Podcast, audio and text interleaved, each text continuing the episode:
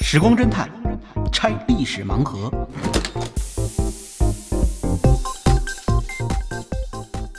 拆历史盲盒，找萨苏。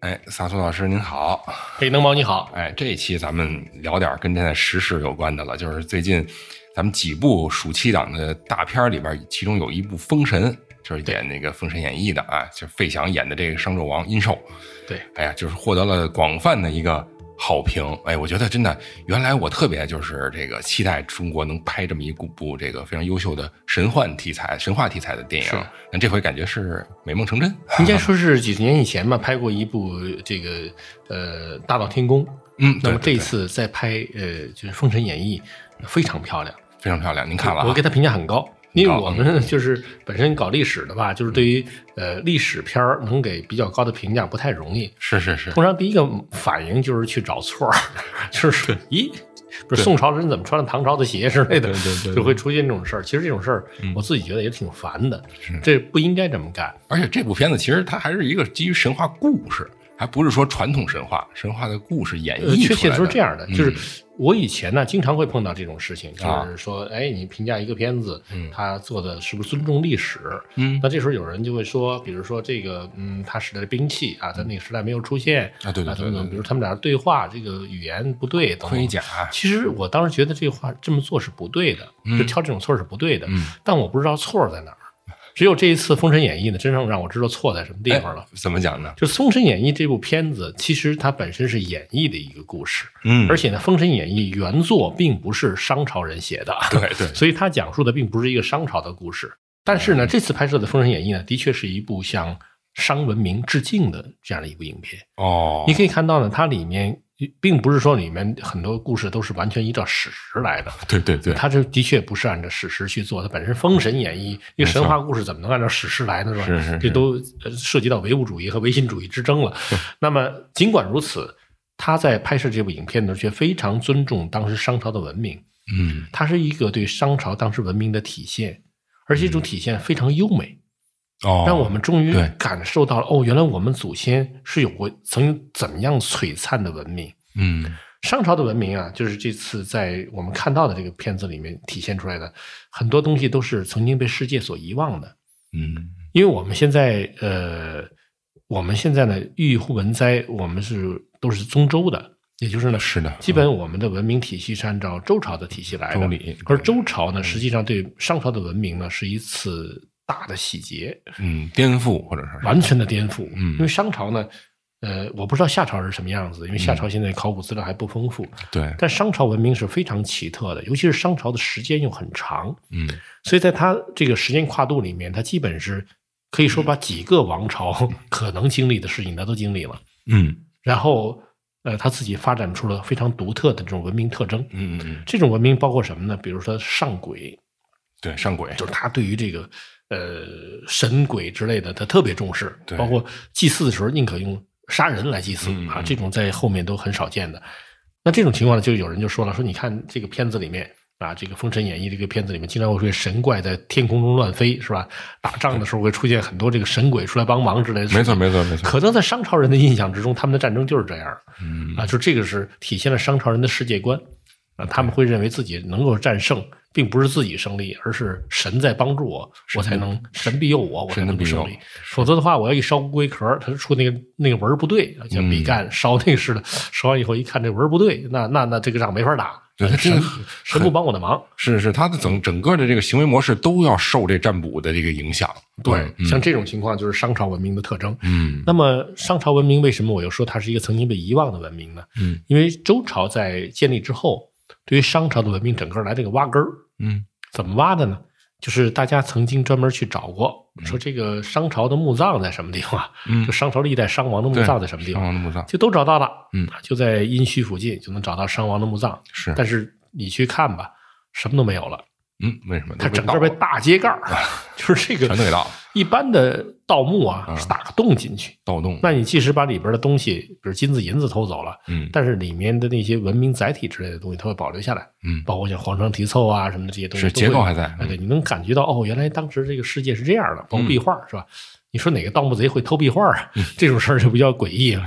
对那么都能看到哦，原来当时的人是这样生活的。对，嗯那么只有商朝的这个墓，嗯商王的各个墓，商王后的各个墓，整个被席卷一空。嗯。那么这个呢，就体现了一种当时周朝啊对他整个的颠覆，就是嗯不希望他的文化再对后世产生影响，哎，这样就对他的统治形成威胁了。是。哎，因此呢，他就就是以一种就是大扫除的方式，清除了商朝文明的特征。对，尽管在周文明之中继承了很多商代文明的呃元素，嗯。但是我们已经很难分辨哪些是周朝自己创立的，哪些是商朝的。对，就是他刻意隐藏了这个历史。哎，有一点刻意隐藏。嗯直到后来呢，我们像比如说发现了妇好墓，嗯妇好墓是怎么保留下来的？妇好墓是，呃，这个因为妇好她本身既是王后，同时她是大祭司，嗯于是也不知道谁那么富有想象力，真是商就是商朝人的想法，嗯极富有想象力，把这位奶奶直接埋在自己家庭院里。那这个就是我们很现在很难想象哈，就是你你会把自己家的一个先人直接埋在自己家庭院的下面，而且是王宫的庭院的下面。嗯他就是认为什么呢？哎，这个他是通神的啊，他嗯把这位奶奶埋下去，他一定会保佑我们。明白。那这样一来的话呢，就呃保留下来了，嗯因为周朝人也没想到你这么有想象力啊。那么最后通过他的墓葬，包括呢发现了很多商朝的这种呃遗物、嗯这个文物，从这个文物的角度来说，包括从一些呃青铜器上，嗯。逐渐开始了解到呃商朝文明的特点，是。包括刚才说到上轨，对。还有呢就是商朝当时对文字，嗯。对文字，它它的文字是一种行为艺术，嗯。就是比如说它那个一个字可以有多少种写法。嗯似乎是只有胡沫若知道这到底是怎么回事，他是不是通灵还是怎么着？对呃，同一个字它有几种不同的写法，对那么那你怎么能确定他到底想说什么？嗯他其实背后有他自己的那种呃，比如说一个一个好字儿，是吧？嗯女子可能是一个女子，嗯可能是两个女子嗯对峙中间的一个人，嗯。都是都是这样象形的文字。呃，它都究竟想表达什么，是吧？这个好跟那个好字又含义不同，没错。那么这个都是商朝文明的一些很独特的地方。对。而且它呢是属于一种上升期的文明，啊上升期。所以它的规矩不多，嗯。它规矩不多，而这个呃那种那种怎么说狂放不羁嗯。啊，自己想怎么来就怎么来，甚至进行一种特殊的探索，这个都在他的文明之中体现的很多。就是比较奔放是吗？比较奔放，嗯就是呃，就是他自己就像就像一个年轻人一样，自己都不知道自己的潜力有多少，嗯所以就是努力的往上走，嗯然后走的方向也许完全不对，但是确实很让人吃惊。是是包括呢，在商朝的墓葬之中，曾经发现过从阿拉伯地区来的贝币，就是贝壳。哟，对，您说到这儿，我就想一直想问您，因为您刚才说这一切，我都觉得有没有这么一种可能哈？对咱做个遐想，就是这个商朝文明这些人可能是西来的啊，包括青铜器，不也有人说，就这种技术可能是从西方嘛，包括阿拉伯世界那边过来的，这个从现在来看呢，不大可能，不大可能啊。主要是因为从哦 DNA 的角度，啊，这从倒是，呃从 DNA 的角度看呢，商朝人应该还是我们本地的，嗯，这个没有问题，而且它的文明发展有自己的脉络。嗯包括它的文字，包括它的这个呃青铜器，嗯从前期的那种自由奔放，到后期的那种就是很威严，嗯呃很多这个呃很凶猛的这个形象开始出现。嗯那么这个确实呃，它有它自己的一个发展历程，嗯，应该不像是从外边来的，是，但是它跟外面的交往啊，却远远超出我们的想象。哦，对对对，比如说刚才我说到了，它有从阿拉伯地区来的这个贝壳，贝壳，还发现的是什么呢？战俘啊，他们战俘的时候经常会被做成人参，嗯啊，就是说你抓到战俘了，然后直接把脑袋就砍掉，是，然后把脑袋呢也就一起埋下去了。嗯这个头骨后来发现里面居然有什么呢？有这个呃黑人的头骨，哦，还有呢高加索白人的头骨，那就不知道当时他都遇到什么人仗？对，对，甚至可能会不会跟亚历山东侵是有关系的？嗯最后是被他被被击败了，因为最后他的人种没有发生变化嗯，啊，，那么说明这倒是，只是把外来的人种给干掉了。嗯。那这个确实也是商朝人很了不起的一个地方。嗯，还有他的军队，比如这一次我看到，呃，我们的这个影片之中呢，它里面骑兵，对，商朝时候确实有人已经能骑马骑马作战了，当然没有现在出现那种高桥安呐什么没有，对，也但是这一次影片我觉得做的非常好，它没有那个马蹬啊，嗯。就是马凳子没有。嗯。其实这个马凳子没有，还让这个我们演员使长兵器太困难了。啊，。没错，在历史上面呢，就是长兵器在马上使用，必须得等到有了马凳是，以后，你两只手才能自由嘛对。这样你能使这个，我觉得这些演员们真是太了不起了，他们甚至做到了这个前人都没有做到，就是真正商朝人做不到的事情，就是骑着没有马镫的马，要使长兵器啊，这可能还是特效做的。都是 不过他们确实这个，不是特效，他不是特效，对，真的做到了。他们确实学了很长时间马术，这倒是这是，嗯而且他们有的那个，我看到他们回身射箭啊，什么一个动作，那就是真是肯定是经过千锤百炼。是是是没错，呃，因为他那嗯个你感到他那肌肉的那绷得很紧的那个嗯那种感受。其实我们这个演员这次还原的很好。呃，比商朝人还有想象力，就是啊、呃就这这种情况，他的马，比如说那没有马镫这一点，嗯我觉得他是对呃对这个当时史实的尊重。是还有呢，他的头盔，嗯头盔其实就是根据当时这个出土的头盔，那胄就是甲胄的胄，嗯在出土的商朝的胄，它就是那种很厚重的那个胄，一般的兵器砍不破它的。嗯当然，他那里面，比如说让让殷寿啊举着这个大钺嗯啊，直接指挥部队往前冲，这个呃有点玄乎，因为这个钺这个东西还是礼器啊那时候不是用来打仗的，嗯通常都是作为礼器，嗯就是你有了钺啊，你就表示是这个商王授你征伐之权。嗯这也是在呃妇好墓里面出土了的，但是大钺啊啊，当时还说呢，哈，妇好这个女将不得了啊，手使两把大斧子，一把啊李逵多少斤？十五斤，一把重十四斤。嗯，后来想了想，就是发现这东西不是一般人能玩得动的其。实这算是一个军衔儿，或者是一个它实际上是一种军衔啊啊，平时就是因为那时候使用战车嘛，嗯如果你战车上插这么一个大月，那周围的人都会向你聚集，跟着他走当然敌人也会朝你这边儿 就是疯狂冲杀，是吧？啊，对对对也，有也有这种可能。嗯那么这是当时他的这个军队的正确描述。嗯，可是影片之中对于商朝军队的描述呢，要我说还不够不够炫，啊，不够炫已，经够炫了哈。啊你看他那甲胄啊什么的，当时肯定没有这么漂亮的甲胄，那倒是，但是他已经呃已经够炫了呢。还有他很炫没有做到的地方，嗯比如说商朝的军队呢，当时有很多人不骑马的，是骑大象的。啊，呃骑大象，对，因为有商人服象为虐于东夷的说法，嗯就是商朝人使用大象作为军队。嗯，那会儿不会是猛犸象了吧？那时候应该不是猛犸象，猛犸象，猛犸象其实商朝的时候还真有。嗯，呃，商朝的时候猛犸象应该还活着呢。对，因为我我前些日子刚去了那古生物馆，我哎看了一下，就中国境内的猛犸象最晚应该还是在四千多年前是是灭绝中。国没有了，中国嗯呃灭亡的猛犸象灭亡的更早一些，一万多年以前应该就差不多没有了。嗯但是呢，在商朝的时候，在北极的弗兰格尔岛上还生存着最后一批猛犸象嗯嗯啊，所以他们应该在在美国那边有一个岛，起码同时代啊啊，起码同时代嗯。可惜呢，运不过来。那么，它真正来使用的应该是中原地区的大象。嗯那这些大象呢？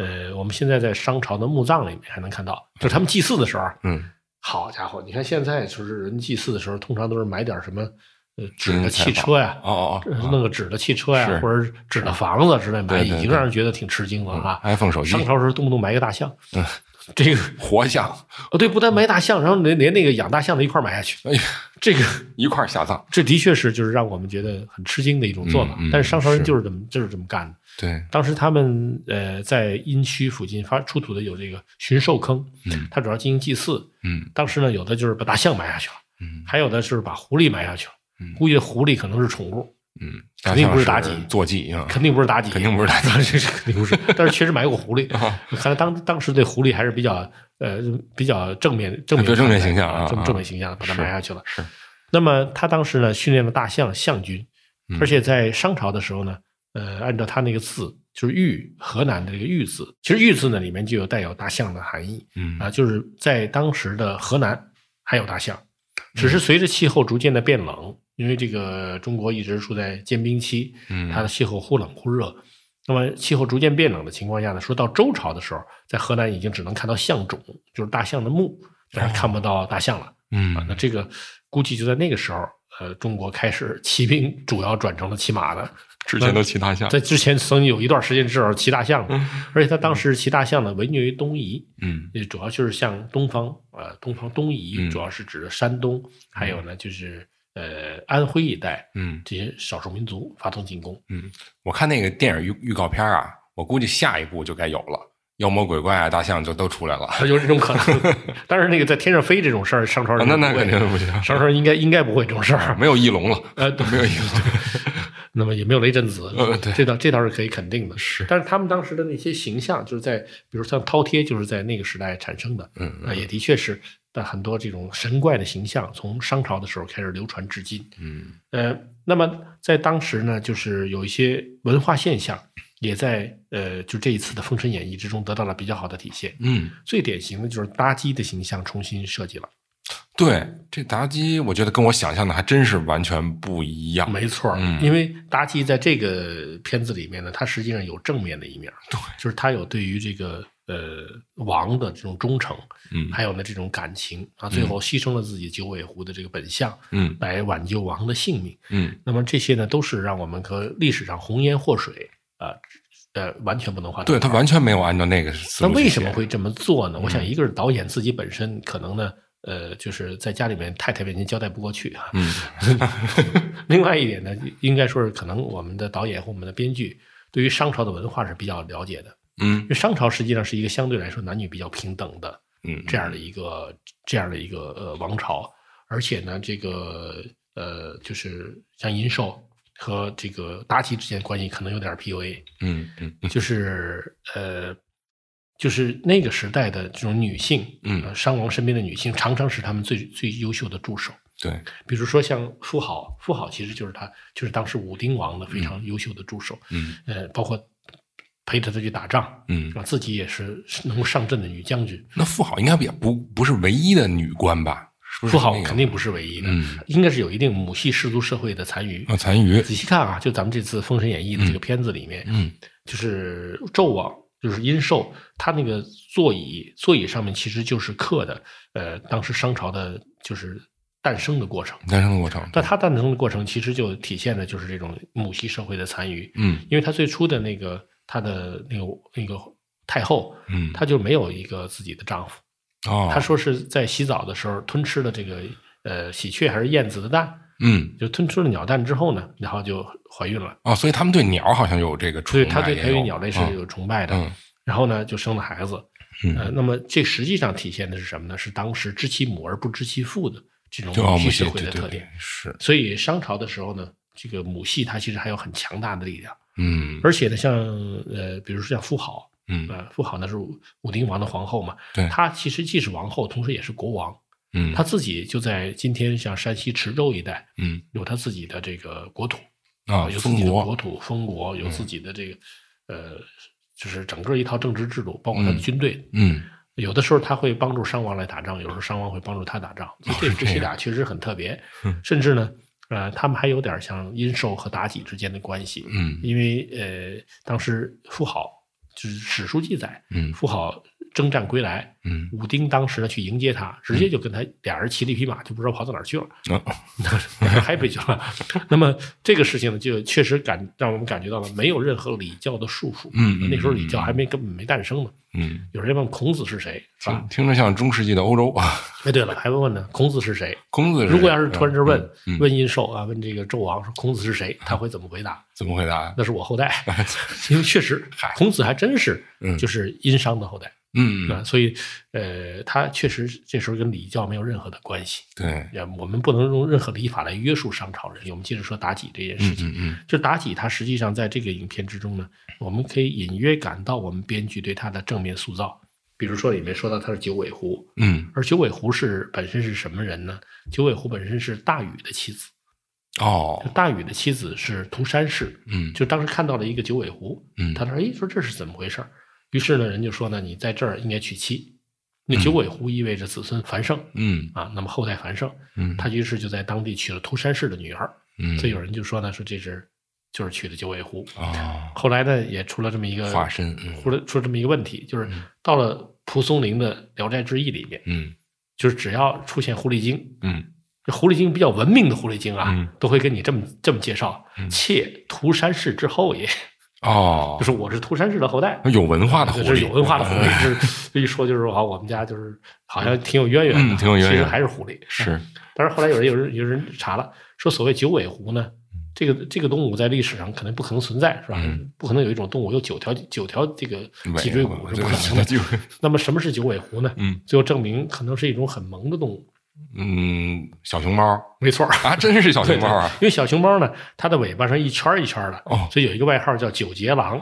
啊，九节狼，九节狼。这个这个类似于狐狸的动物呢，它并不是长了九条尾巴，嗯。而是狐狸尾巴上全分成九个节儿。啊，啊就，这样的一种说法吧。嗯。那么达西这一次呢，也的确是呃，实际上把它塑造成了纣王的合作者，是。银兽的合作者，而且还对于感情有很多自己的痴，有很多自己的痴迷。嗯嗯嗯。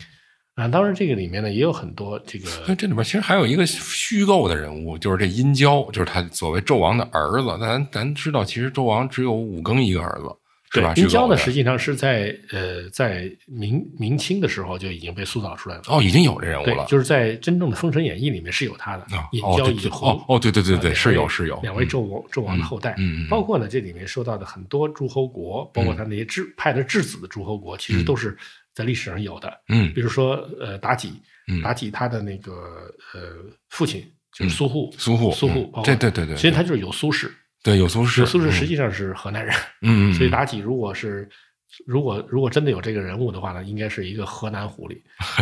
而且呢，这个河南狐狸其实真正来说呢，从我们后来计算啊嗯，它根据竹书纪年啊来计算，嗯她当时刚刚嫁给纣王的时候，如果算是十四五岁的话，嗯，那等到纣王最后武王灭伐纣的时候啊她当时应该已经四十几岁了。哦在，四十几岁的今天，我们来说其实还很年轻的，对属于中年。但是在那个时代，四十几岁绝对是老、老太太了，嗯是是是，很难想象当时一个老太太还在魅惑纣王，对，怎么在露台是吧？这 比较特别。是对，但这个呢，就是实际上反映了就是后代的人一些看法，嗯特别是周礼的一些看法，认为呢，就是呃不能出现女性来执政执掌政权的事情，嗯那就是父系氏族社会已经就是父系社会已经比较稳定了。嗯但是商朝的时候并不完全如此，嗯啊，这至少这一点我们觉得对商朝还觉得蛮可爱的一件事情。是，但也有恐怖的哈，就比如说，还有这个骄奢淫逸的部分的，比如这酒池肉林这个东西，到底历史上还是有的吗？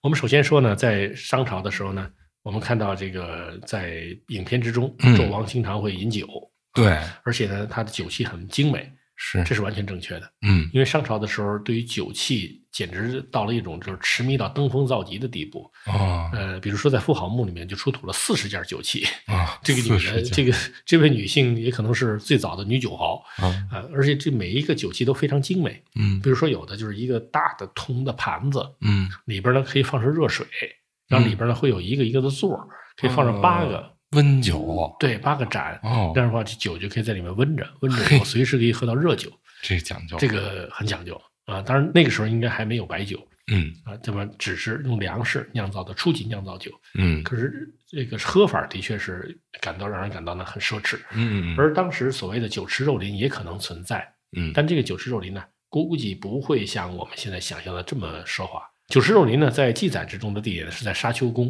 沙丘宫沙丘宫实际上就在今天的漳河河畔啊，嗯在河南河北的南哎部有水了，嗯啊。对，那么这个沙丘宫呢，其实发生过历史上很多事件，嗯比如说胡服骑射，嗯胡服骑射的就是赵赵武灵王王，当年就是在沙丘宫最后被饿死的。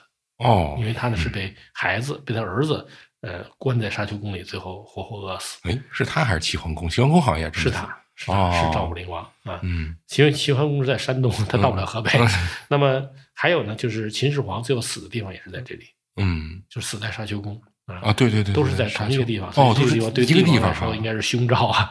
就是这个，如果别的国家现在到，因为我我国现在没有帝王了，嗯，但是万一有哪个国王来我国访问的时候，最好不要让他去是沙丘，哎，对，这个好像对国王来说不太吉利。是啊那么这个这个地方呢，我们没有找到在这儿有酒池肉林的那种真正的那种遗遗迹啊毕竟时间已经太久了。对但是我们现在仔细来看一下，就会明白，呃，所谓酒池其实应该不会太大，嗯因为呢，你说是池大还是海大呢？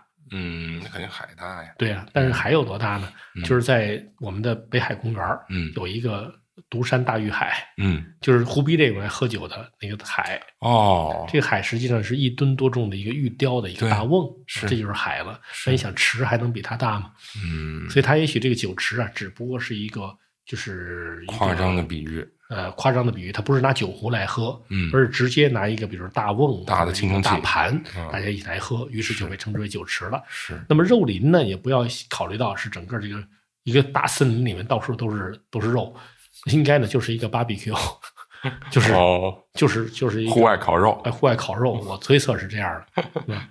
那么有道理，嗯。那这样的话呢，后来被后人夸张成啊这个纣王的骄奢淫逸。嗯那么这个事情呢，为什么我敢说可能是夸张呢？你是不是也是无端的这样的推测呢？嗯我觉得并非并非如此，因为我们后来调查了一下，就纣王时代他们所吃的东西，嗯就发现其实当时吃的东西还蛮简陋的，比如说八珍，就是八种不同的这种美好的食物。山珍海味啊我，今天要说起来八珍，不知道都得是什么样了。真是，但是在纣王时代的八珍里面，别的我不说，至少有一样嗯，就是猪油拌饭，嗨，听着还挺香的，但是太香了。但是这个已经太民间了嗯国宴上面吃猪油拌饭，而且是认为是不太雅，就是当时一一样珍品嗯啊，一样珍馐美味，嗯就可以想象商纣王当时实际上的生活水平是如何的嗯，啊。这实际上应该没有那么严重。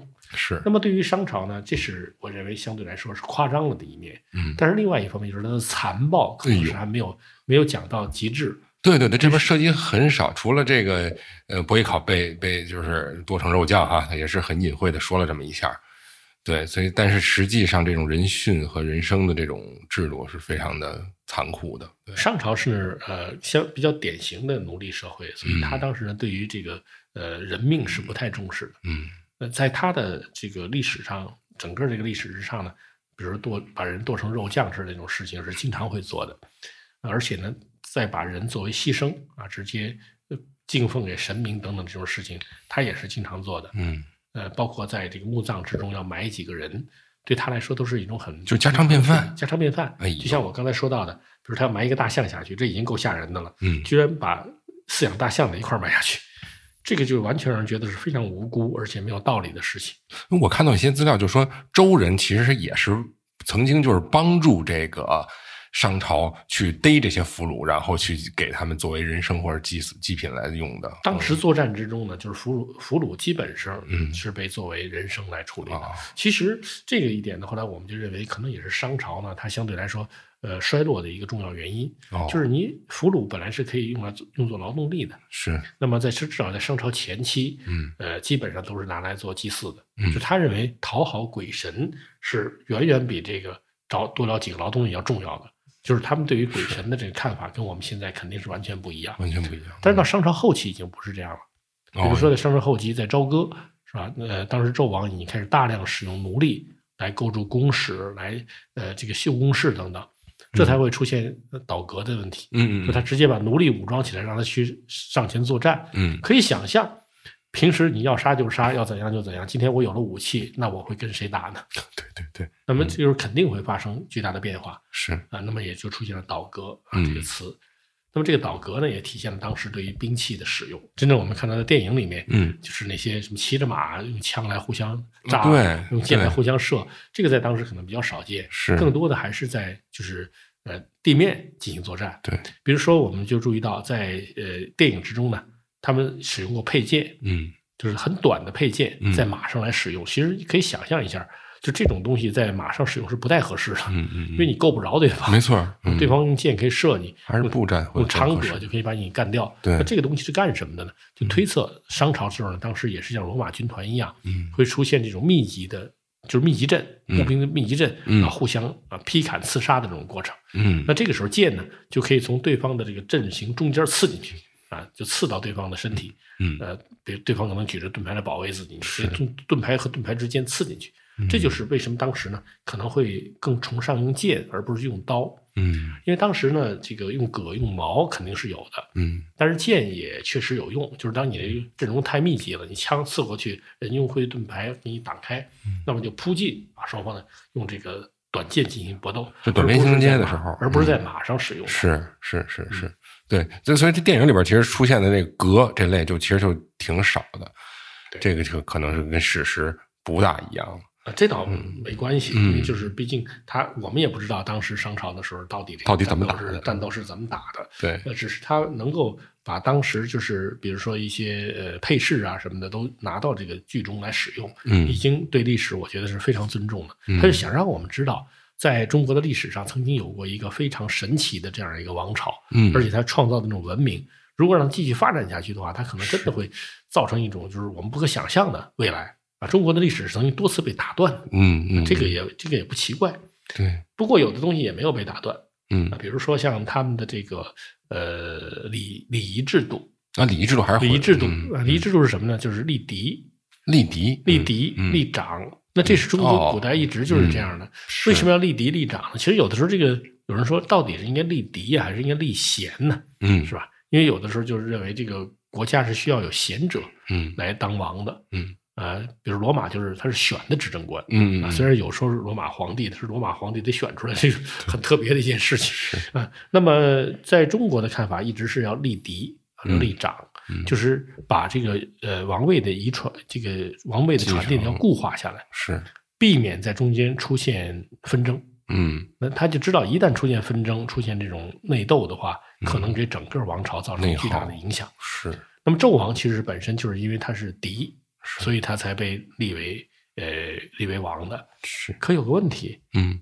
他其实跟他的哥哥是一母所生，啊，对他还有个哥哥，对，他的嗯两个哥哥跟他都是同一个母亲生的，嗯，那为什么立了他呢？但那两个就是庶子，而他是嫡子。啊，原因是什么呢？就是他母亲在生那两个哥哥的时候呢，当时还没有呃被立为王后，嗯，直到要生他之前才被立为王后，地位不对，所以他又是王后生的，他两个哥哥都不是。是这个事情背后究竟是怎么回事呢？嗯这个背后啊，我们认为应该是体现了商朝内部的斗争。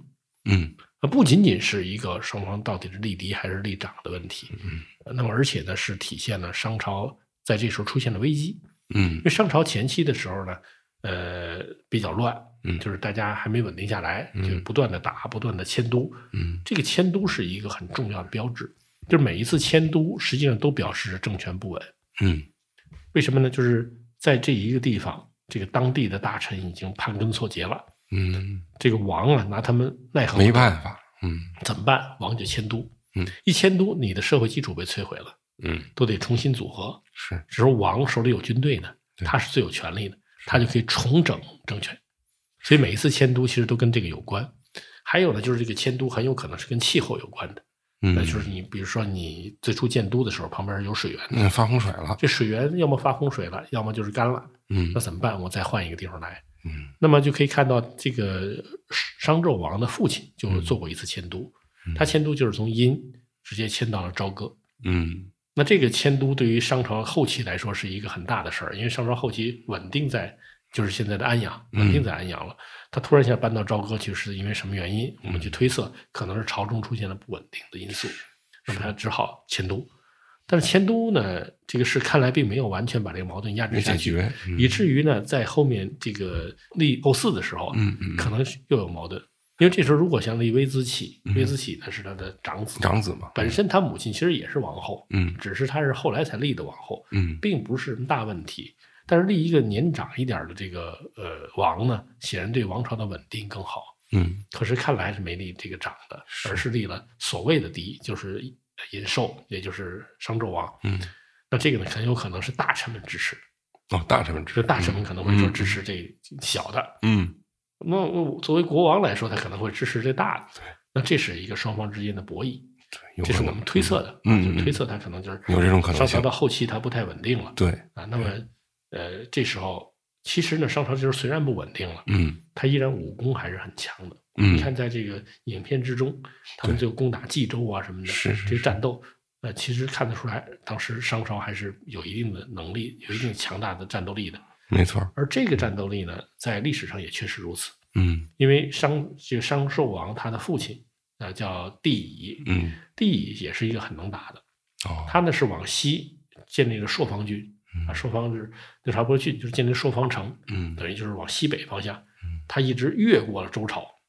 呃，周朝的西边儿就周就是周周国，这这个那时候不是周朝，那时候是周国，嗯周国的西边还有一个地方叫呃叫虞，嗯他在虞的地方打了个大胜仗，嗯然后呢，接着就建立了朔方嗯。朔方城，那就是越过周越过周，我在那边还能打胜仗，那你周你不得老老实实的，他至少这补给线都长，补给线很长的、那么至少在这打了胜仗，然后他又向东就打东夷，嗯东夷呢其实就是一直在东边，就是跟商朝不服的，这样一些东方部落，对，那么他也是几次取得胜利，到了商纣王时候再次干了这件事情，嗯，再再再干这件事情，还是这这次他没有向西打，主要是向东，嗯跟这个叛乱的夷人发生战斗。嗯嗯，他最后之所以会失败呢，很多人认为并不是真正他有多少失德的地方。但是征伐过度是不是是一个他？你要说征伐过度也也也对，嗯因为他嗯确实，你如果不把军队都放到东边去跟东夷去作战，嗯，你呢应该能够保卫朝歌的。嗯，可是呢，从我个人的看法呢，就是他只不过是就是玩脱了。玩脱了，怎么就玩脱了呢？跟他爷爷其实采用了同样的政策。他爷爷叫文丁，嗯文丁呢当时就是要跟这个夷人作战，嗯这个东边的夷人在淮水啊，在什么这带叛乱了，怎么办？我得征集大军，然后去打击他。是但是就像美国今天的政策是一样的，就是我不能两线作战，对，然后我我只能一线作战。那我在东边打呢，我西边就不见得就是不不见得稳定。嗯我得找一个盟友来帮我稳定西方。对找的是谁呢？就是找的在周原发展起来的这个周周嗯齐齐周氏啊，就是嗯岐山出来的周。嗯那么这个时候呢，周王朝的这个领袖呢是季历，嗯，季历是一个很有能力的王，而且他也和姬昌就是周文王很相似，嗯他是周文王的父亲。嗯啊，他是周文王父亲。那么他呢，就接受了商王朝的这个委托，就是类似于他当了方伯。嗯啊，就是你看，咱们这个电影里面这个方伯这个这个概念呢，嗯实际上是后来后后来的史书对创立的。是当时像像如果真是东西南北四个方伯的话，那其实对于商王朝来说是很危险的一件没事情。错，他只是授予了西方，就是这个授予周朝呢，授予他有这个征伐之权，就是授予他一个大越。嗯你拿这个越，就表示你可以去征伐周围的不臣。是要跟他说，你得跟着商王朝走，你不走的话，我我就砍你，嗯嗯大概是这个意思。那么季历确实很会打仗，包括像《芈月传》里面的这个呃义渠国都被他征服了。嗯他是在商王朝向东面打仗的时候，他把这些国家征服的。征服了以后呢，从商王朝打回来，回来一看，哟嚯，在西边出现这么强大一个州啊，对给养大了很麻烦。嗯于是呢，当时文丁，也就是商纣王的祖父，嗯就做了一件事，就把季历给请到了首都。嗯请来之后，授予他很高的职位啊什么的，然后接着诬陷他，嗯就把他给杀了。嗯，这个命运其实跟后来的周文王周文王又很。像很像很像，那么他呢，就姬利的儿子，哎，还继续让你去当王啊，嗯去当西边去当王。那那时候我估计这个姬昌啊，就是这个姬帝的儿子，也曾经当过质子的，嗯像这里面这质子。至于说有没有这么这么凶悍啊，去打仗呢，我们就不清楚了。嗯反正他就呃继续继承了周的这个王位，是他实际上比纣王你看见没有？从这角度上要高一辈儿了。对高阳就是呃，周王的祖父是文丁，文丁下面呢帝帝帝乙，乙帝乙应该跟姬昌，也就是周文王是一辈儿的。嗯嗯那么商纣王尹寿呢，他实际上是应该是跟周武王是一辈儿的，哦是这样哈，对是这样的辈分。嗯嗯但是呢，到了商纣王的时候，他又干了一次这种事儿。嗯第一，他是囚禁了周文王，就是也认为你这周啊，现在又发展的太好了，是发展太好了，我现在不能容你，我得把你、把你抓起来。嗯但是另外一方面，他也面临着就是东边嗯东边夷人在作乱啊，夷人在作乱，怎么办？他就要去迎战还打仗嗯。打仗，那西边又得稳定啊，是。怎么办？他就把这个周文王姬昌放回去放了，放回去，希望你帮我稳定西边，嗯。就那个你帮我稳定了，也对你也挺好啊，给你的这个职位也挺高的，那么也授你征伐之权。但是如果我打赢了，嗯。接着下边可以说呢，肯定要重演季历那一幕，是。又把你招进来，然后怎么怎么处置你，是吧？那下边可能还是就是把你处置了，还让你儿子周武王就是姬发继续当你的王，嗯嗯那就有可能是。但是这一次玩脱了，嗯 就是人家周朝不照着你的剧本来了。嗯嗯，上一次剧本就是最后我们就老老实实被杀了，嗯这次不老老实实被杀了，因为人家算卦了 这一次反击了，对所以才发生了就是此后这个周就是武王伐纣。是那这次纣王呢，就是等于原来你就是西边本来要靠周来稳定的，嗯周反而向你背后一击，对他承受不了，所以最后呢就是整个整个失败。背刺，所以我从这个角度来分析的话呢，他应该是就是同一个戏剧本不能演两次，演两次真是演员不照着你来了，对对。发生这样的事情。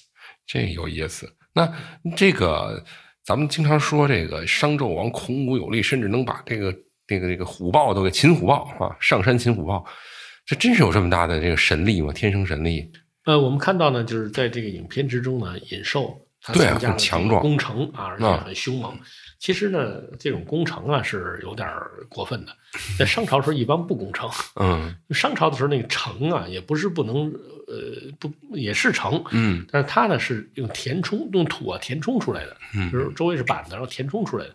要到周朝的时候才有夯土城墙，嗯嗯，所以这个商朝那个城墙啊，估计你就是拿那个大木头一推，它就倒。我就守不守也没什么劲，手无所谓，嗯所以基本战斗都是在城外打的啊，所以叫牧野之战啊牧野之战，牧野之战基本都是在城外来打仗嗯。嗯嗯它那个城池，呃，根本不堪一击，城门也很也很破，城门就是铁栅栏，他倒没有那没有铁，那啊时候对没铁往前出来一个嗯锥子形的啊，就是等于哦往前锥子形的呃往前出来一个棚子啊，嗯出来就是保护这个门儿嗯，但是实际上它禁不住你，当你用攻城器械来打它，它就禁守不住。是在这个商和周交交接的时候呢，其实嗯正是中国工程技术，它是在突飞猛进的突飞时候猛进的时候，嗯所以这时候是周商朝这城啊是守不住的，嗯所以当时纣王这个破城倒也没有什么了不起，嗯但历史上对于纣王的确是有很呃很好的描述，嗯就是表示他说非常非常勇猛。嗯其实这个人应该是文武双全的，嗯因为嗯文呢就说他什么就是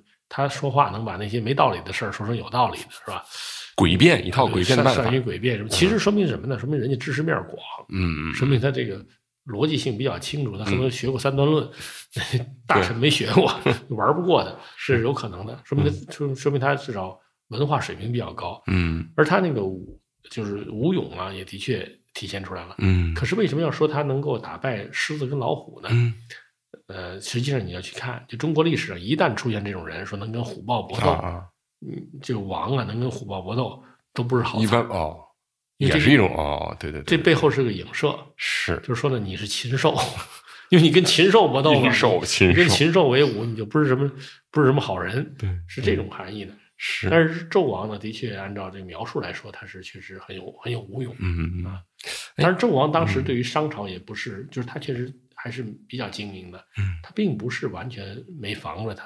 嗯，在这里面说那个北方的那个侯崇侯，重侯虎实际上呢，他并不是防守北方的，对他真正的防守的地方呢是迎战周朝的，就是在周和商之间放这么一个盟国没错，来呢，帮助这个老大嗯看着周。而且应该是自己人，就是应该是自己人，他是他是商的自己人，对，他的地盘在哪儿呢？就是在现在陕西户县。那么当这个周朝把他先灭了之后呢，其实商朝首都就已经暴露在周的兵锋、啊兵锋攻击之下，没有天堑了，嗯所以这个时候其实嗯，重国，嗯嗯也就是为什么在这个影片之中给了虫那么多的镜头吧，是可能是这样一个是。哎，那您就是因为咱们说到这灭商了哈，您最后能不能讲讲，就是说，呃，商朝最后的可能的归宿？因为就是商肯定是灭了，但商人去哪儿了呢？因为有一些传说还是这个的确是挺有意思的。首先，我们说说它正史啊，嗯。上上一个是呃，比如箕子，箕子就逃到这个嗯。呃，说是到朝鲜，进入啊箕子朝鲜政权去了。嗯。那么还有呢，就是他商呃商纣王的儿子嗯。武庚，武庚。武庚是被重新封封于安阳，显然啊，说明当时商朝的人还是很多的，对。军队还有一定的实力。为了避免他们去造反，所以还特意封了武庚为王，嗯也怕。刺激他们很高兴，嗯很高兴就是尽管我不能做这个天下共主了，嗯。但是毕竟我们还有自己的一个国土。嗯。可是等到周武王去世呢，周成王继位的时候，当时呢，他三个叔叔管叔、蔡叔和霍叔，嗯。这三个人本来是派他们呢来监视武庚的，嗯，他们却跟武庚勾结起来了。嘿，因为呢，嗯。呃，这个时候周成王年幼，嗯，真正执掌这个朝政的是周公啊，周啊，公周公旦。旦对，周公旦跟这三个人是兄弟，嗯。他一看你你凭什么是吧？你凭什么来执掌国政呢？是。于是他们就发动叛乱，但是最后呢，被呃周公给镇压下去了。嗯周公镇压下去之后呢，就把他呢一分为二，嗯再次分封，就是把这个武庚的地盘再一分为二。真正这个殷商王室呢，控制的是宋国，嗯就宋国都是商朝都是商朝子子孙这个宋国其实延绵的很长，甚嗯至春秋五霸里的还有一个，还有一个宋襄公还有一个宋襄公啊。虽然宋襄公表现的不怎么样，但是他确实还当过一次春秋五霸。那么，呃，宋国呢，他最后有一个旁支出来的就是孔子，嗯，就是因为孔子是宋宋国贵贵族后代就，是那就说明什么？他是殷商的后代后人啊，嗯这这是孔子。但是还有一个说法，就引人东渡说，就说呢，啊有一部分这个商朝的末裔嗯最后战败以后呢，就是往东边跑了，往东边坐船哎跑了。上日本，跑哪儿去了呢？就跑到一直跑到了墨西哥。哎呦，我们现在一看这洋流还真对。嗯你看最近有一个新闻，大家都会注意到，就是日本现在在排污、啊，嗯排这个核污染水，嗯大家都很紧张。嗯那么核污水，我们后来也看了，说这个嗯最后发现呢，排了以后，首先威胁到的是美国和加拿大。嗯，为什么？因为它是洋流往那边转，排了之后，嗯首先是这个黑潮就把它带着往北边去了，是带着北边去了，然后呃，沿着这个是北北太平洋的沿岸，流，最后就会到达美国和加拿大的沿岸。嗯，那么当时如果真的商朝有人他们会这个出海的话，嗯他也会沿着这条洋流走，嗯最后呢就会走到墨西哥。哦，这个事情呢，呃，有一些说有没有根据没有？有一些有一些根据，有一些说法，嗯但是呢，呃，最初是没有太多证据的，嗯呃，而且呢，最初的原因是看到商朝的很多呃它的习俗，嗯它的一些这个器物的做法，嗯跟呃就是就是墨西哥那一带的阿斯台克人比较接近。哦，因为呢，我也去过墨西哥，当时是专门去看到，确实阿斯台克做的很多是飞鸟啊什么的，它那个造型就跟商朝的那个简直一模一样。嘿，它只是不会做青铜器嗯啊，别的造型都很像，包括一些碗呐、什么的嗯都很像，文字也像，还有它那边有非常残酷的那种人生，哦，就是那个杀人殉葬这种事情，杀人祭祀这种事情在，呃，就是墨西哥的文文化之中非常强烈。嗯嗯那这样的话，难免会让人有这种想法呀。是后来还是我到墨西哥去的时候，当时确实曾经找当地就是墨西哥的文化部的嗯工作人员嗯讨论过这个问题。那他们怎么？结果他们告诉我的事情让我大吃一惊。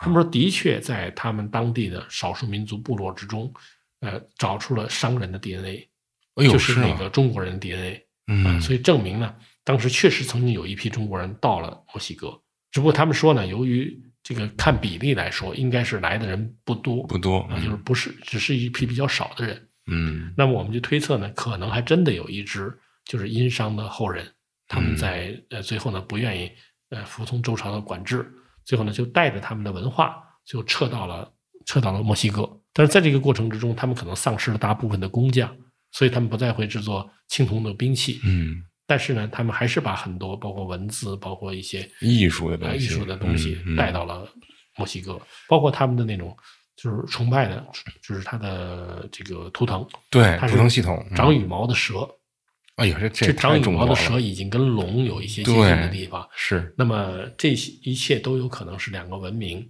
曾经发生交汇的证据。嗯。啊，我呢当然是希望呢这个事情呢有更多的确证。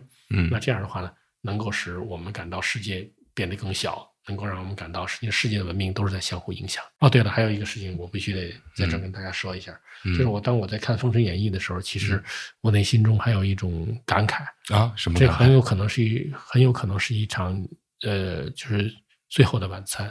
啊？最后这有可能是一个绝唱嗯，因为随着人类 AI 技术的发展，嗯很有可能在几年、十几年或几十年之后，就不会再有这种集中很多优秀的演员，在经过几年的时间，大家打磨一部剧的这种事情了。几乎十年了，嗯可能会出现的还是就是用 AI 和呃这种人工智能技术来解决很多问题，是包括你比如说骑马的这种这种这种镜头等等，嗯很可能都不会再需要演员去实拍。没错这以后呢，会给演艺界带来很多便利，但是同时呢，也会使我们失去这种对于真实的这种欣赏，对失去很多色彩。失去了这种我们可能最喜爱的东西。嗯。嗯，我想这次的《封神演义》嗯。会带给我们一次视觉的盛宴，嗯。心灵的盛宴，也希望呃这种盛宴能够继续延续下去。对，希望我们机会，我们要珍惜现在我们能看到的这些优秀的作品，以后以后可能就都是 A AI 做的了。也有这种可能啊。行，好嘞，哎，这个结尾结的好，那咱们就先今天就聊到这儿。好，希望我们等待呃《封神演义》的第二部，看能不能得到更多美好的艺术欣赏。哎，对，很期待。本期盲盒就拆到这儿，欢迎在小宇宙、网易云音乐、苹果 Podcast、喜马拉雅、QQ 音乐搜索“时光侦探”找到我们。真是真相的真，期待你用点赞、分享、评论或慷慨打赏的方式支持我们这档小节目。感谢你的收听，我们下期《时光侦探》再会哦。